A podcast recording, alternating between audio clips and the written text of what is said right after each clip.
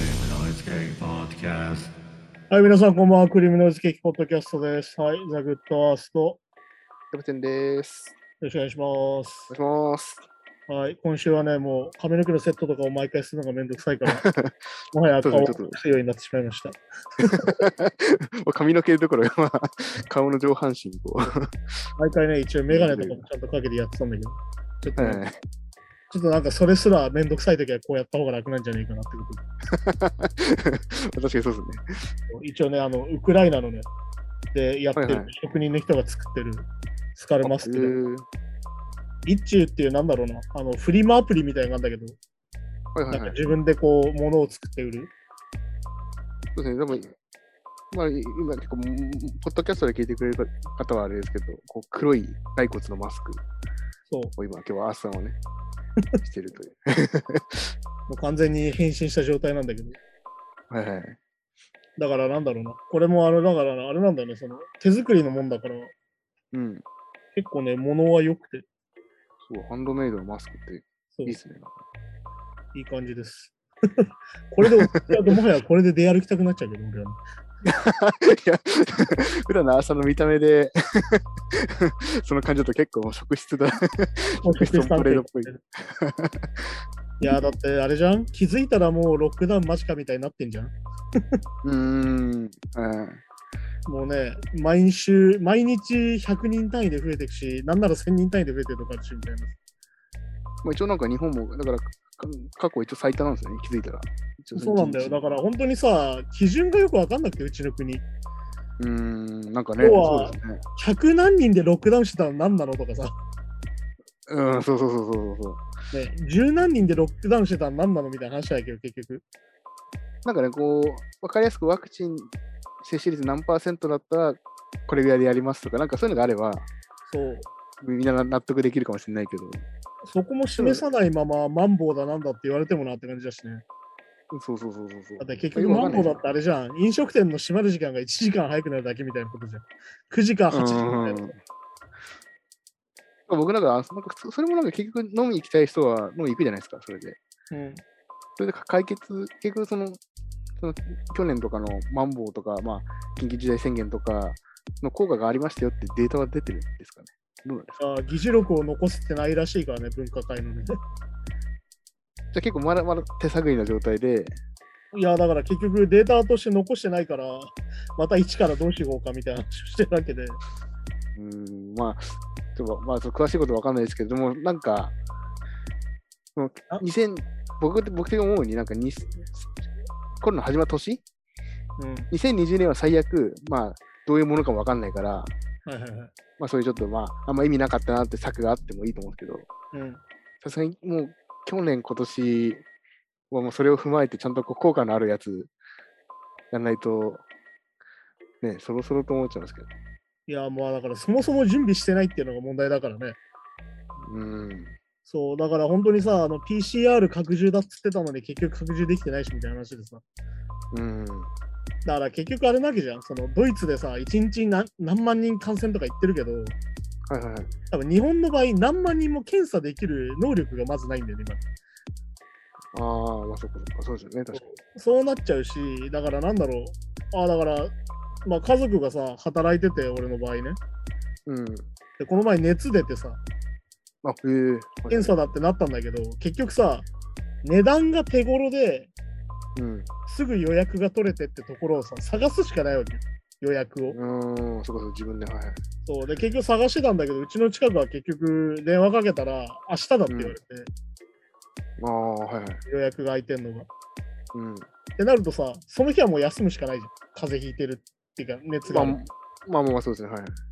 で次の日も休まなきゃいけないわけまあそうですね、検査行かなきゃいけないから。そあで検査の結果が即日出るとこじゃないとなんなら次の日も休まなきゃいけないわけどーそうですね。でも僕も、いあの、一回かかったんですけど、コロナ、あの、んデルタ株の方に。うんその時、病院で受けても、確か翌々日とかだったんですよ。ねわ場かる所に読んだよねだから、だから、一般そのの人間になったらは家族はずっとあれなのよ。濃厚接触者扱いだから、最初。確かに確かに確かにそう。そうするともう家族も家出れないの怖くて。っうーん。てなると家族の機能が死ぬし、これ共働きだったら死ぬよみたいな話だから。そうですね、確かに確かにな。ね、しかもでも休める職業じゃなかったらどうすんだみたいな話もあるし、うんうんうん、そうですね。だからそういうところも含めてさ、何の整備もしてなかったよねってちょっと思っちゃうんだよね、やっぱり。そうでしかもそれで、何、まあ、みんなが感染して、じゃあ、し仕事休みですって言って、まあ、ひ非正規とかだった場合は、まあ、キロ出ないじゃないですか。そうねそうだねそうその保証もないから。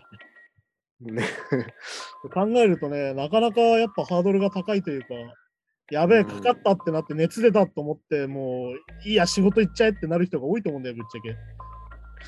ね、なんか、まあ、そこ、まあ、医療体制がまあっていう話もあるから、ね、でしかもここに来て、感染経路は満員電車かもみたいなニュースになってて、いやいや、わ分かったああ分えかったもう去年から、もうそれはだって、今更から感がすごいうん、そう大前提だけど止めるわけいかないからっていうことだと思ったんだけど。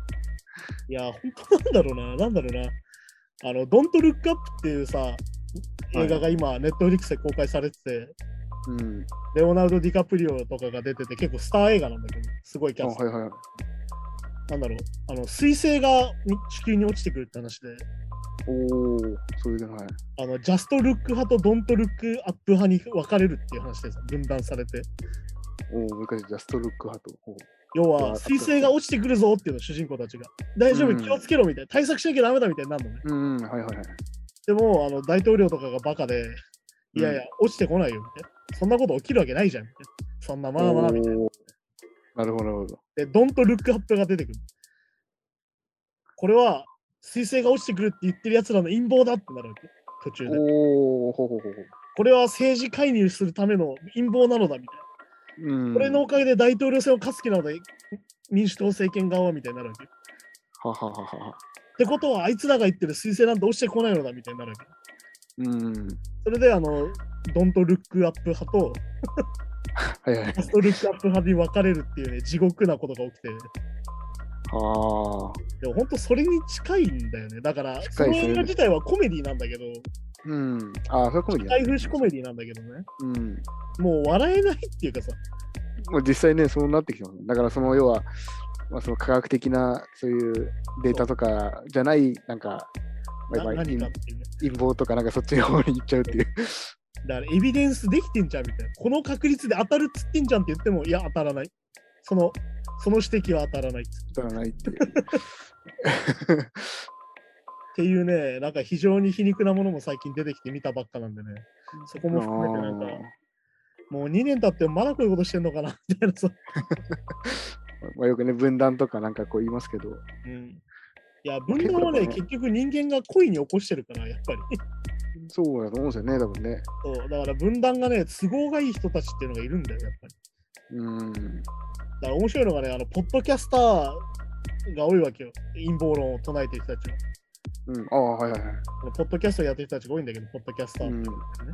うんそういう人たちがまず何をしてるかっていうと、絶対サプリメントを売ってるっていうのが面白くて。おお、これあるあるでさ、はいはいはい。サプこリれメをント飲めばコロナにかからなくなるみたいな話をしてるけど、ええはははは。っていうね、必ずね、その陰謀論を言うだけじゃなくて、陰謀論を伴う商売も必ずしてるんだよね、やっぱり。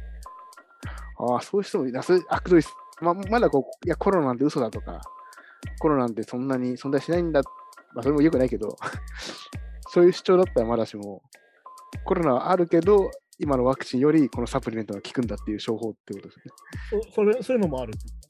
それ悪どいな。そう、なかなかね、そういうのがあったりとかしてね。だからちなみにね、あの今回のね、スパイダーマンを今映画館でやってんだけど、スはいはいはい。パイダーマンの中で、その新聞社のが、そのスパイダーマンの正体を突き止めようとしてる新聞社の社長が、あのサプリ売ってるっていう設定に今回なってて、おーあ、ちゃんと取り入れてるんですね、 そこあは。の取り入れてんなと思ったりしたんだけど。だって、その中でサプリ売ってる人っていうのは、うんまあ、要は、本当にコロナはあるあるし、ワクチンは急に分かってるけど、売ってるっていう確率高そうですよね。いや、そうなんだよ。だからやっぱりね、あの、上の方の人って絶対分かってやってると思うんだよね。陽動してるから、やっぱり。うん、そうですよね、多分ね。でもね、やっぱり結局、その、なんだろうな、分断って難しくてさ、だからって、その、なんだろう、例えば俺らたちがリベラル左派な場合、いわうん。ゆるその、国民に投票に行けとかやるわけじゃん。いろいうんろ。はいはいはい。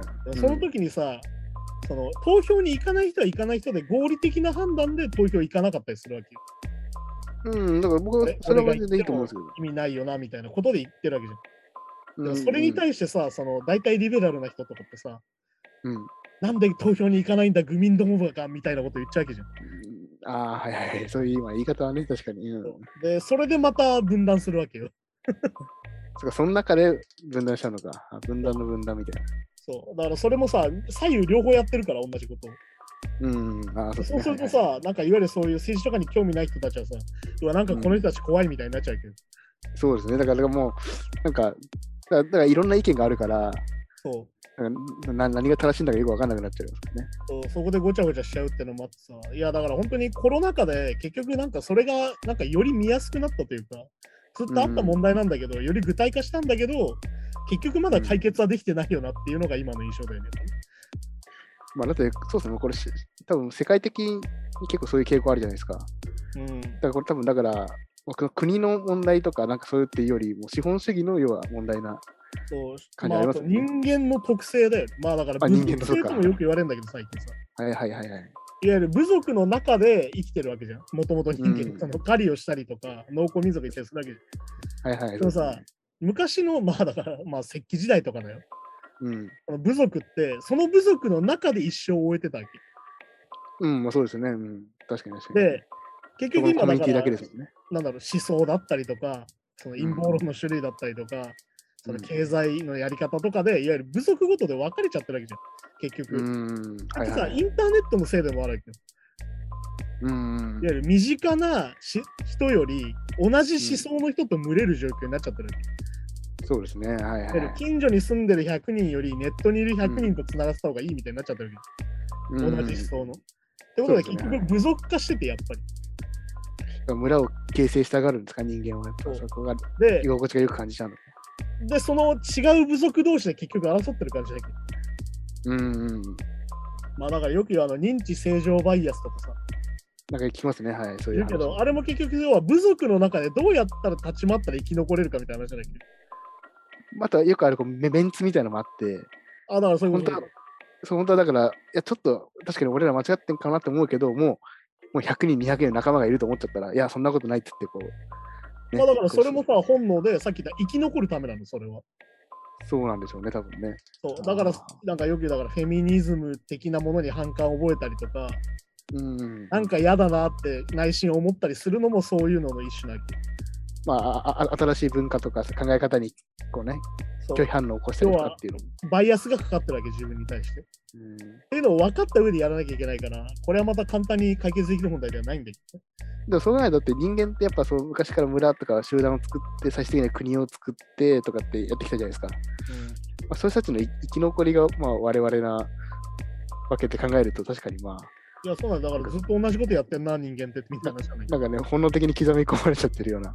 ど。だからそれをそうそうね、そうどうやって解決していくかっていうのが非常に問題だって。うんっていうのでね、あのコロナ禍でより色濃くなって、本当に嫌になっちゃうなと思いながら、とりあえず自分の周り100メートルだけでも、なんか幸せに暮らしたいよなと思うけども、それすら難しいよなってまあね。いう。 なかなかねってるわけだよね、結局ね。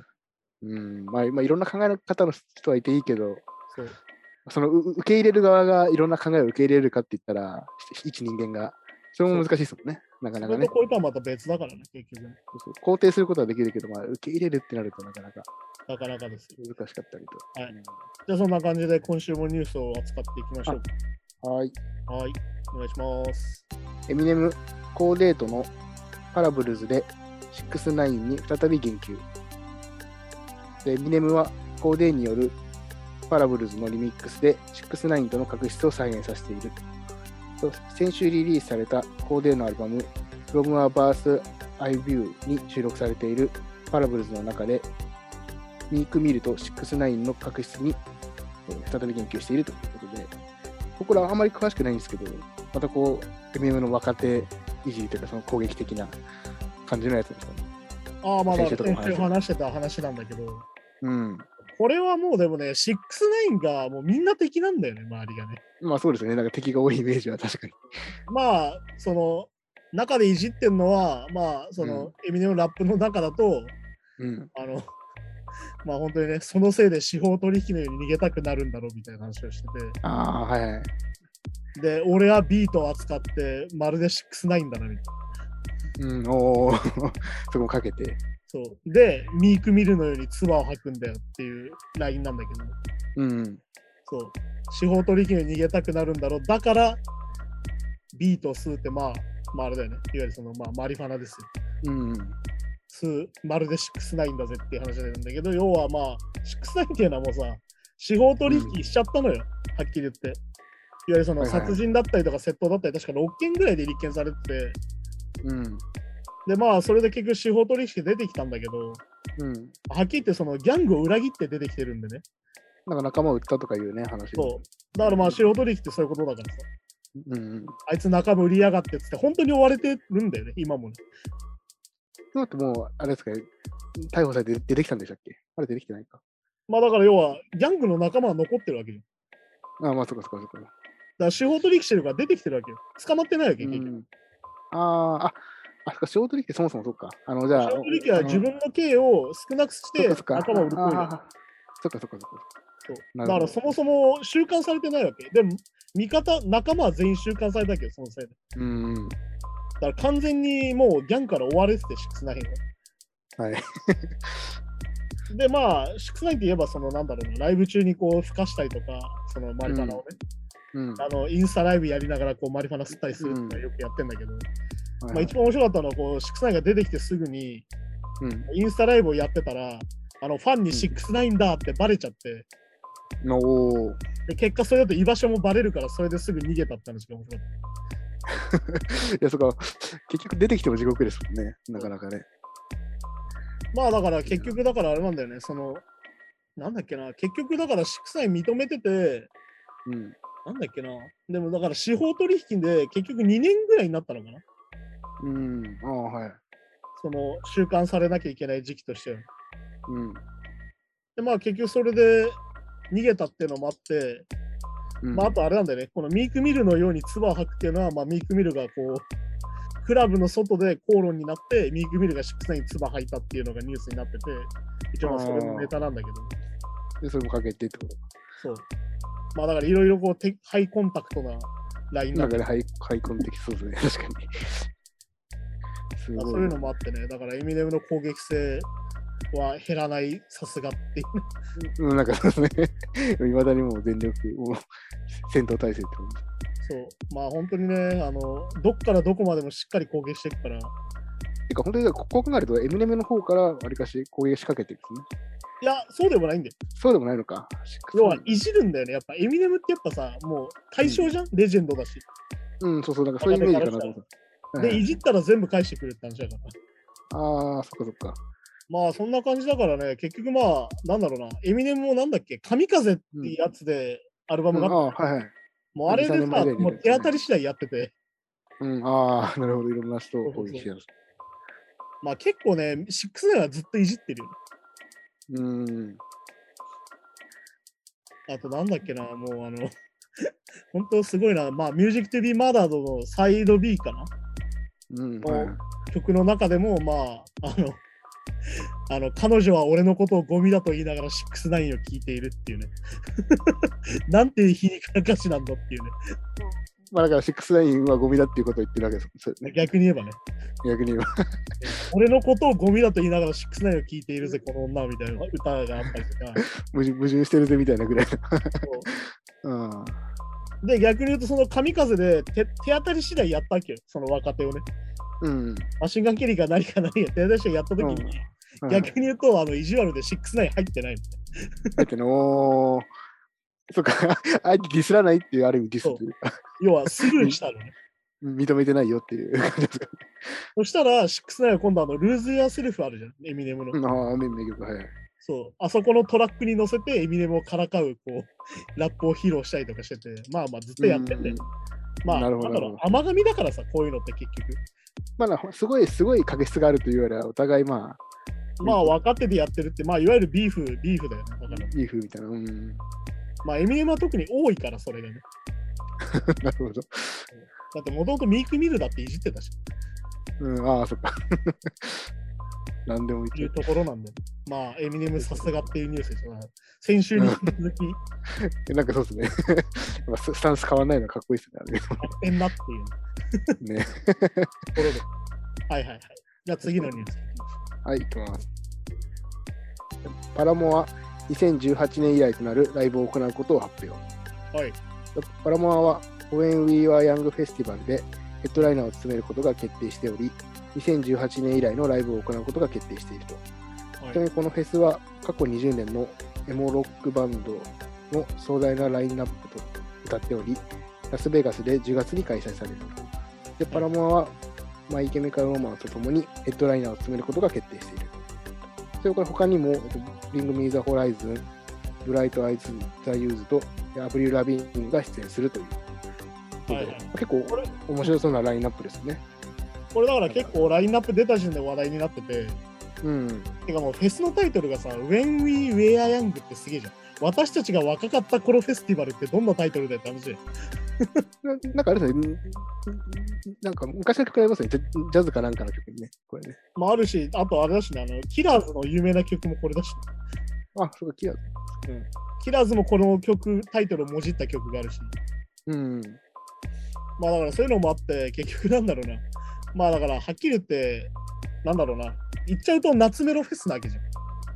うん、でなんかまあその、まあ、ちょっとイメージもあれですけど、なんか10年ちょっと前ぐらいにめちゃくちゃこうフェス出てたようなメンツっぽいイメージ。まあだから本当にあ2000年代で。そうそう、まあ、まあマイケミはちょっとまあ、もうちょっと上ですけど。まあだからなんだろうな、その、あれじゃん、その、ある意味さ、その、フェス自体も高齢化してて、うん。ファン層がね。ああ、まあそうですよね。うん、ではっきり言って、キッズのものじゃなくなってきてるっていうのはもうここ10年言われてきててさ。うん。そっで、結局ニーズに応えていくとこうなるのかなっていう気もするんだけど。かそっか。まあでもね、それこそエモとかさ、ポップパンクのフェスって言ったら、ワープドツアーってのが昔はあってさ、うん、はいはい。結構それでまとめて回ってたけど、ワープドがなくなって、まあこういうことになったのかなって感じもするし。うん。でまなあ、るほどパラモアに関してはね、かなり曲調が今変わってて、うん。うん、まあ完全にヘイリーのソロソロがね、うん。売れちゃってるから、もうね、そうそうですね。はい。で、そっちがメインになってるから、逆に言うと、このフェスに出てちゃんと初期曲やるのかなみたいな話でもあるんだけど、もうなんかうんうんパラモン最近の曲はあんま聞いてないんですけど、パラモン自体の最近の曲も結構もう全然違うんですね。もうそうだね、初期のエモ感はもう正直なくて、1個前のやつはもう完全に80年代リバイバルみたいなさ、うーん。あんなのウィークエンドのシ新ンセの音が近い感じだったから、ああ、そっかそっか。そう、それぐらいがっつり80年代リバイバルやってたからね。うーん。で、考えるとそれがどうなるのかなって感じだし。まあ一応このフェスはでもなんかそのまあエモとかロックのテーマっていう感じのフェスっぽいですもんね。まあね、だからここ10年で始まったものといえば、まあ、ジャンルフェスが増えたってのもあって、うん。まあ、よく言うんだけど、こうラウド系とかヘビー系とかさ、メタルとかって今完全に一緒に回っててみんな。うん、やってますね。はいで、メタル自体、なんだろうな、まあ、てかツアーだよね。ツアー自体がもうフェスとパッケージになってて、うん。そのフェスのラインナップが3日間あったら、その3日間を違う会場でどんどんやるっていうさ。うーん。、まあ、だからら、その、なんだ、2000年代で言うと、ファミリーバリューズツアーとかさ、リンプビズキットがコーンがやってたやつとか、さっき言ったワープドみたいな、いわゆるそのフェスツアーみたいなものがもっと増えてきてさ、うん。で、まあ、それのそのスポンサーとかがレッドブルだったり、うんあ。のモンスターエナジーだったりとかしてて、いわゆるそのエクストリームスポーツのツアーと同じ感じになってんだよね、今ね。ああ、なるほど、なるほど。で、まあ、要は、ジャンルフェスだから、そのジャンルのファンがいっぱい行くフェスうん。になってて、だから、先週も話した、そのコーチェラのヘッドライナーが何が問題かって、うん。フェスのコンセプトなくないって話だったっけ、結局。ああ、またいわゆる人そ気なのんプだ。レイリストの人気者だけ集めてうん。っていう話じゃんみたいな話で、うん。結構フェスのさ、なんだろうな、セオリーとしては、うん。フェスとして成立しないバンドって実は今まであんま出なかったのよ。おお、フェスは成立しないバンド。要は、まあなんだろう、例えば U2 とかさ、うん、はいはい。ローリング・ストーンズとかポール・マッカートニーっていうのは基本的に普通に出ないわけよ。ああ、ははでなんでかっていうと、フェスなんかやんなくても5万人ぐらいさっと集まんだもん。っいや、まあまあ、そうです。確かに。うん。ていう人たちは基本的にはフェスに出なかったわけよ。うん、で、何か特別な時に出たりとかするみたいな。それこそグラストンベリーの何周年とか、そういうので出てたのね。なるほど、なるほど。なんだけど、今、コーチェラって完全にもうそういう人たちをヘッドライナーに置いてやるっていうフェスになっちゃったから。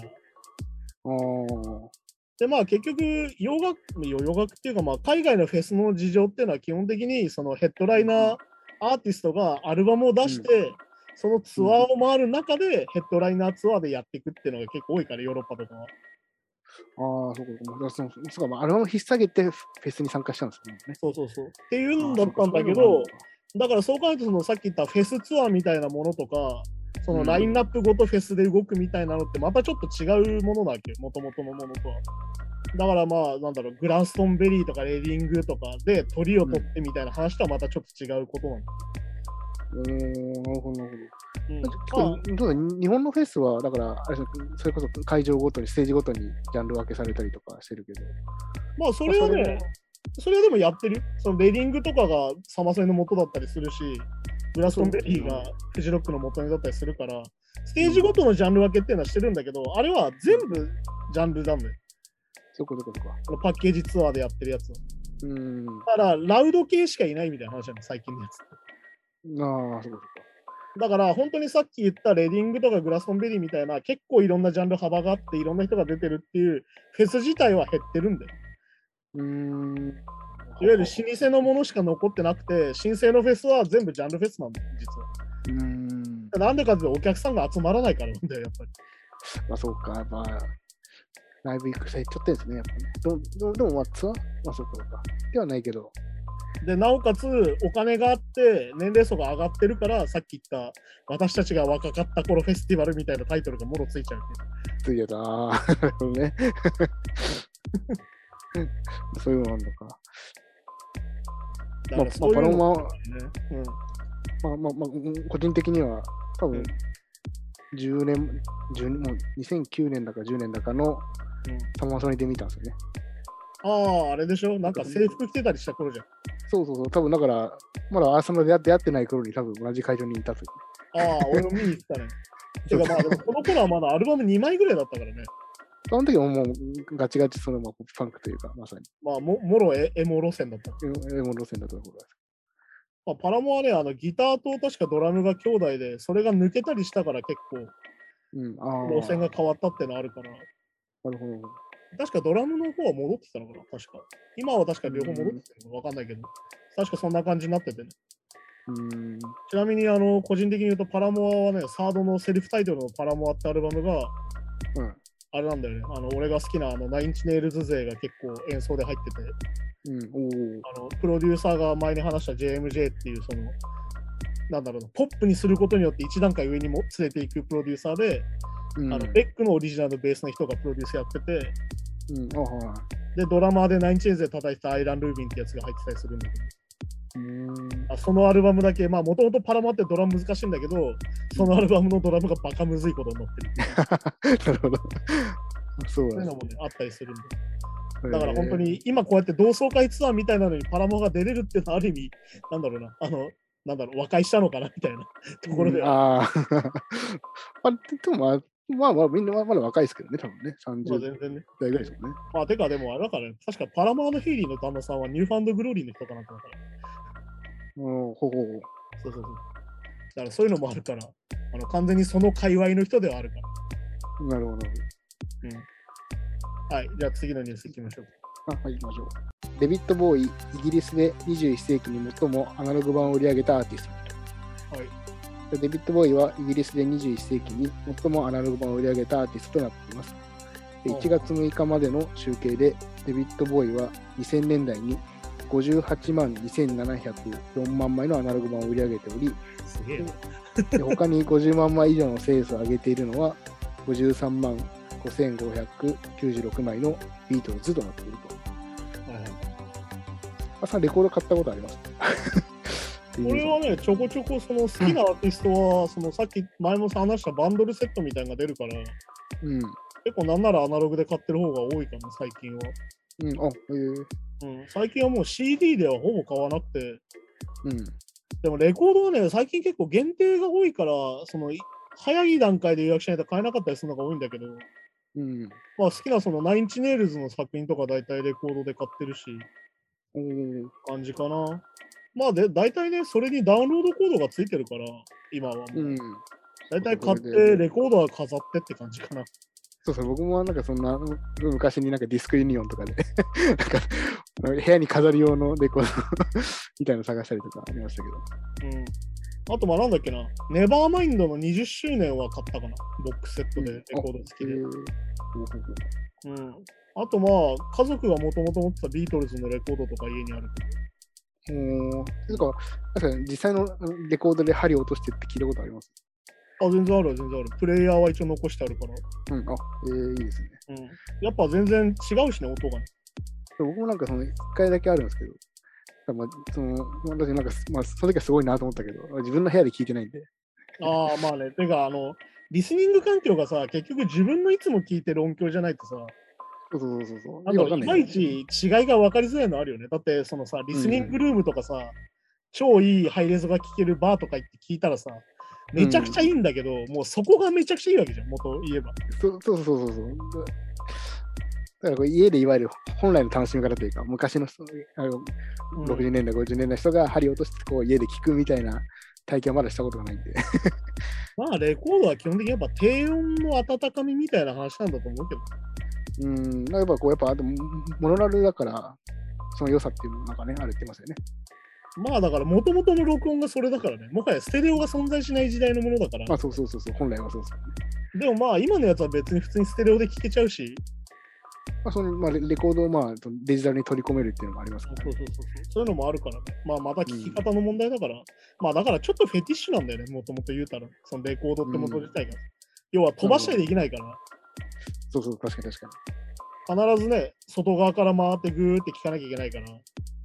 あと、こう、なんか B 面の隠しトラックとかね、なんかそういうの。ああ、だから俺あのジャック、ジャック・ホワイトのアルバム持ってるけど、それが確かそういう作りだよ、確か。うんあ、そっか、ジャック・ホワイトは、そそそもそもあれだもんね、レコードのプレス工場とかもやってたりして、おージャック・ホワイトのこのアルバムは、あれだね、その、かける場所によって音が違ったりとか、あうのん回転数変えると違う曲が聴けたりする、おまけが入ってる、確か。うん、それもすごい面白いですね。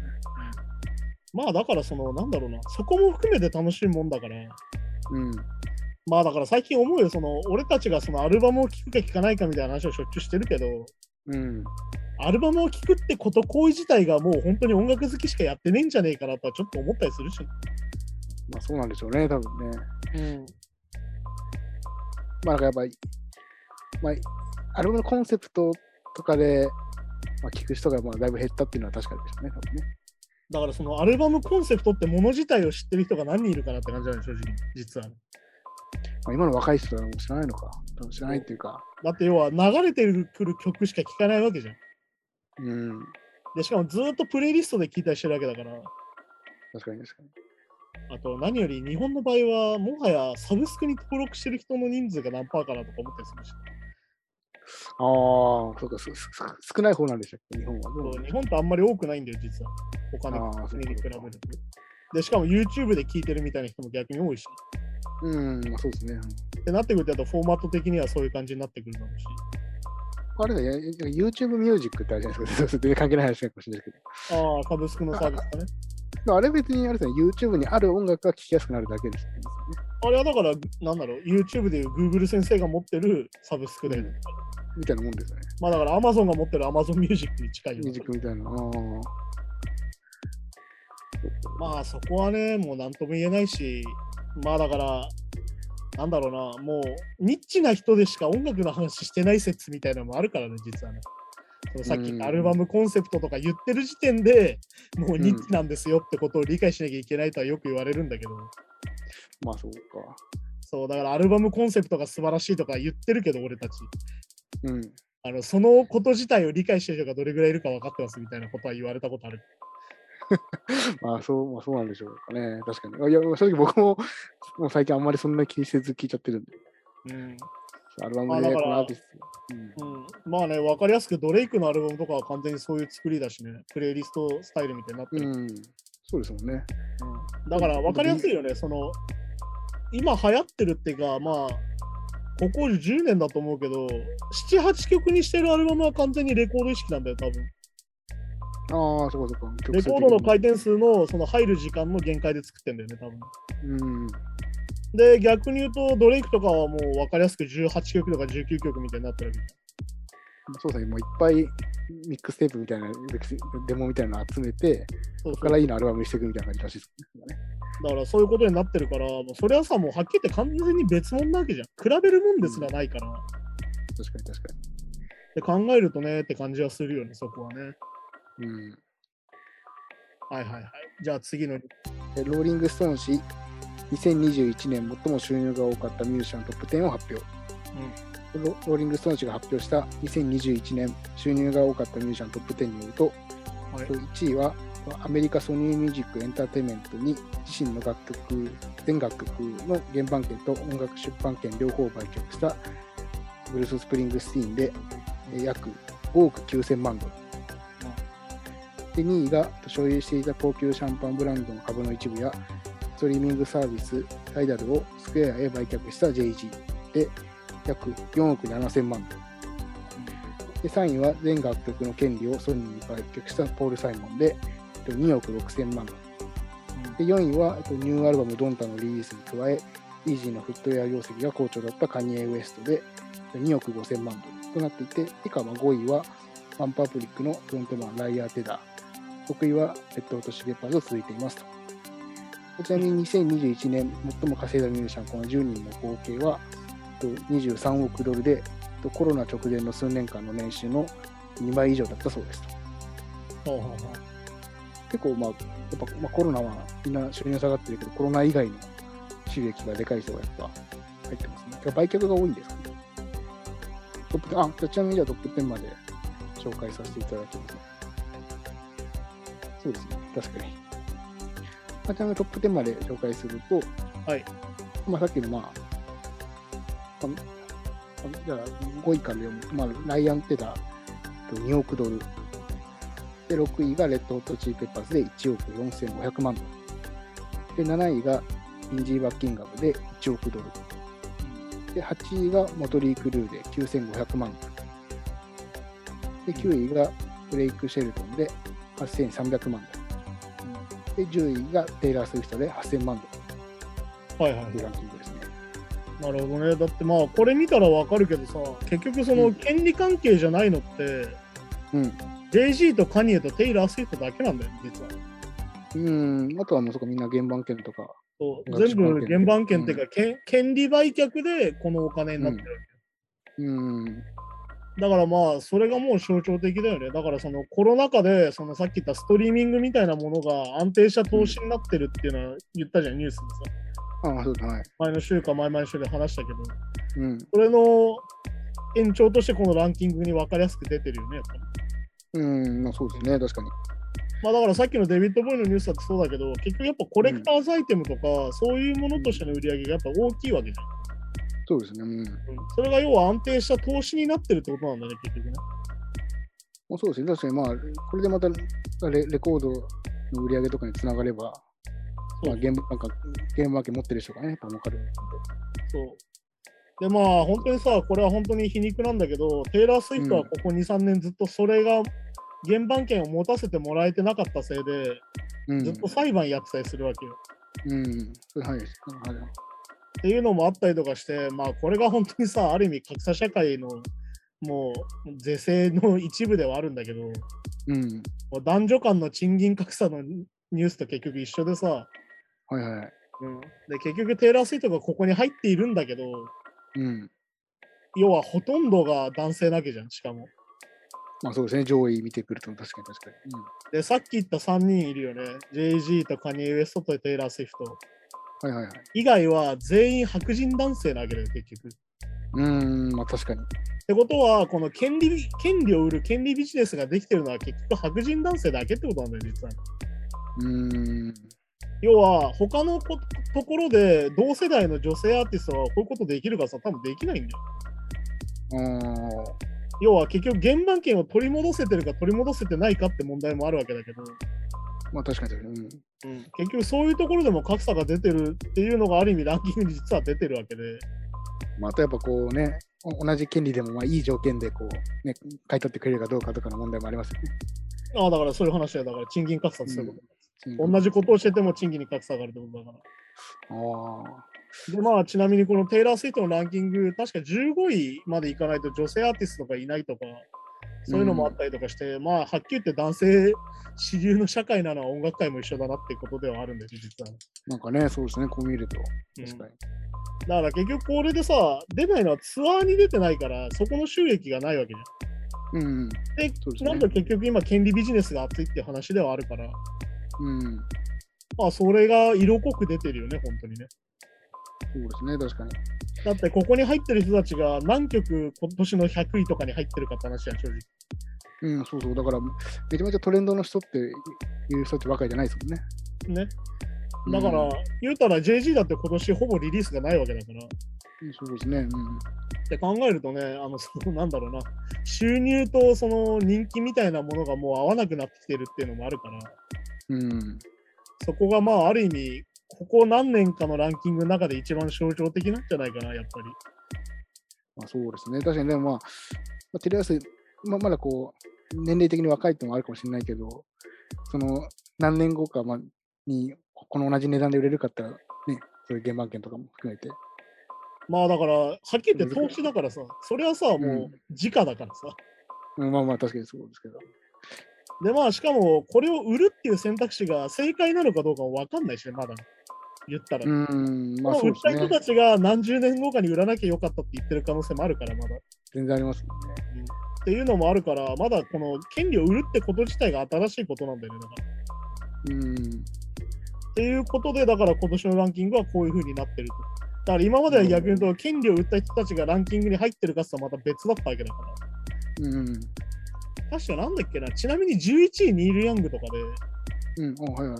確かニール・ヤングも確か権利売ってんだよね、ちょっと。権利。ああ、なるほど、なるほど。だからほとんどその今回の高額収入うん。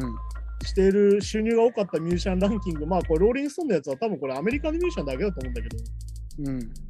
まあほとんどその権利を売った人たちランキングなんだよね、だから実は。そうか、 権利がいくらで売れたかっていう話そうなんてでしかないから、実はそことはまたその人気とはまたちょっと違うかな。純粋な、そうか、音楽活動の収入って感じじゃないですもんね、確かに。まあでもそれが今度これからは権利料金も入ってくるよって話でもあ入っるてくるよ。そうか、そうか。そうそうそうまあだからある意味新しいランキングだなって感じ。うん。まあ単純にツアー。なるほどでね儲けて CD が売れて人気があっうてんじゃないランキングじゃんこれはっきり言って。そうですね。うん。なんかって考えると、まさに象徴的なランキングで、ね、これでも先週も話しましたけど、だからもうこれから、ある程度ファン集めて、曲に価値がついたら、権利売ってった方が、なんかまあ、儲かるっていうか、まあ、いやーでもこれはね、俺、やりくりはっきり言ってね、レジェンドアーティストだけだと思う、はっきり言って、これができるのは。そうか。なんでかって言ったら、別に投資家がそんな額つけないから、はっきり言って。まあ、そうか、そうか。要は、ブルース・スプリンスティンがその500億ドルとかやってたわけじゃん。えっと、うん5億ドルか。5億億ドドルルだだって言うと。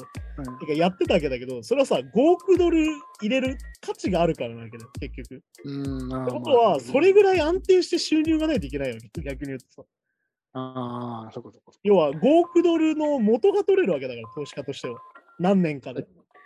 知名度もいて、知名度もあって、曲数もいっぱいあって、そとかう。っていで、うリスニングされてて、さらにって話だからうん、まあでも象徴的だよね。この Spotify がさ、生まれて、そのサブスクが主流になって分かったことは、うん新しい曲が一番聴かれることじゃなくなったってことなんだ。うん、そうですね。そう。今までのやつだったら、いわゆるその、やっぱその年に買った CD がやっぱ一番聴かれてたわけよ、やっぱり。うん、で、まあ実は違ったのかもしれないけどね、それもね。で、こうやって数字にバッて出したら、再生数として。うんはい、全然給付の方が聞かれてんじゃんってことなんだよ。そうですね。はい。っていうことになってくるから、多分でもこれはね、はっきり言ってレジェンドだけだと思う、できるのは。結構じゃあこの流れも、まあ、4、5年でなくなっちゃうってなくなっちゃうんですかね。まあ長く見て10年なんじゃないかなって感じ。だからうん多分この中で一番若いので元リークルーとかじゃん、そのその活動歴で言うとさ、そのプロデューサーとか抜いてね、バンドとして考えると、と、あレッチリとか元リークルーが一番若いぐらいだから、あ、まだ。若い、そっかそっか、確かに権利ねってレいうッ人チリだってもう50過ぎてっからさ、多分。そうですね。って考えると、あと続けるのってメタリカとかかなとか思うし。ああ、って感じだから、逆に言うとレッチリがすげえ早いと思うしね、この中で言うと。っうん、なんかね、ていうのもあるからうん、それはまあ、なんだろうな、これからの主流になり得るのかって言ったら、それは一部のミュージシャンだけでしょって感じだから。そうかそうか。やっぱり、だから前から話してる原版権と出版権を自分で管理して、うん。安定した収入を頑張って目指しながら、ツアーを続けるっていう方が、やっぱ現実的なんじゃないかなっていうね。まあ、確かに自由でやるならそっちの方がいいですもんね、一番ね。そうだから結局まあその一発屋みたいなのでさバーンって売れて、うんそれを売っちゃって、うんあとは好きに売っちゃれるみたいにできればいいやろうけどうん。でもこれだけやっぱさっきも言ったその男女間の賃金格差みたいなものがこういうランキングでも出ちゃってたりとかうん。するとじゃあみんなにその権利があるのかってそうじゃないよねって感じでそうじゃないの。そっかそっか。そうだよねそんな感じがするランキングですよねやっぱり俺、ミュージシャンでも男女格差あるってなかなかね、シビアっていうか、なんか、まあでもそうでしょうだってなんだろうなそのある意味嫌な話だけど芸能界ってそういうとこなわけじゃんはっきり言って。うーん。はっきり言って女の子をさ入れてさなんか歌手にしてやるよっつって入れたら実は風俗でしたみたいな話があったりするわけだし、ああ、まあまあ、そのね、はい。そういうのってやっぱ男性では逆にないわけだから、ないですね。確かに聞かないですね、そういう話は。っていうのはあるからその女性から搾取するみたいなシステムっていうのはさ昔からあって、だから最近やった「ラストナイト・イン・奏法」って映画の中でもそれが描かれてるわけだけどうん。結局その小エンタメの世界ってはっきり言って男社会だからまあまあ、そうですね。どうねん確かなんでエロい格好して踊らなきゃいけないんだみたいな話だから最初から言ったら。に。うん。っていうのはあるからね。そのいわゆる今のそのカーディビー的なエロさじゃないわけじうん、まあ、そうでもゃん。男性が喜ぶようなエロさだった。り可愛さなわけじゃん。そうですねうん。で、それに対してカーディビーがああいうことすると怒る男がいるっていうのは本当に良くないなと思うわけだけまあそ うね。うん そでもそそそれが多分その男女格差のでもある意味本質というか、ど。いやだから本当にその宗教保守的なもののクソさみたいな話でもあるわけだけど。うだん、からそういうのもあるからね。だからこうやってランキングを見るとある意味その時の社会が見えるみたいなものではあるよね。やっぱねうん、なるほど。はいはい。じゃあそんな感じで今週もやってきたわけなんですが、まあはあれだね、こうやってランキングものが多分出るのも1月って感じだし、こまあそうですね、確かにね。うそういう季節の時期もあるだろうし、まああとグラミーが延期になったりしてるし、なんかそうですね、一応なんか4月でしたっけ、そうそうそう、延期になったりとかしそうですて、やっぱり、うんやっぱりコロナ進んできちゃったね、またねって感じであるから。まだね、今年もどうね、あーまあなかなか厳しいとは思いますよ。 2022年もまだ影響あるのか。いやー、全然あるでしょ、多いや分。いやこれはだから夏フェスまでに間に合うのかみたいな話もあるからね。でそうですね、さっきのフェスの話もしましたけど、確かにね、開催できるのかどうかも、まだわかんないです、そうだってこの WhenUAYOUNG のフェスに至って11月とかに設定してるわけじゃん。 10そう、10月、そうだね。ねってことはもうそれぐらいだろうなって計算もあるだろうし、多分そうでしょうね。 なるほど、なるほど。そういうのもあるからね。まあはい、こんな感じで今週もありがとうございました。ありがとうございました。はい、さようなら。また来週。 Wave Noise Gang Podcast.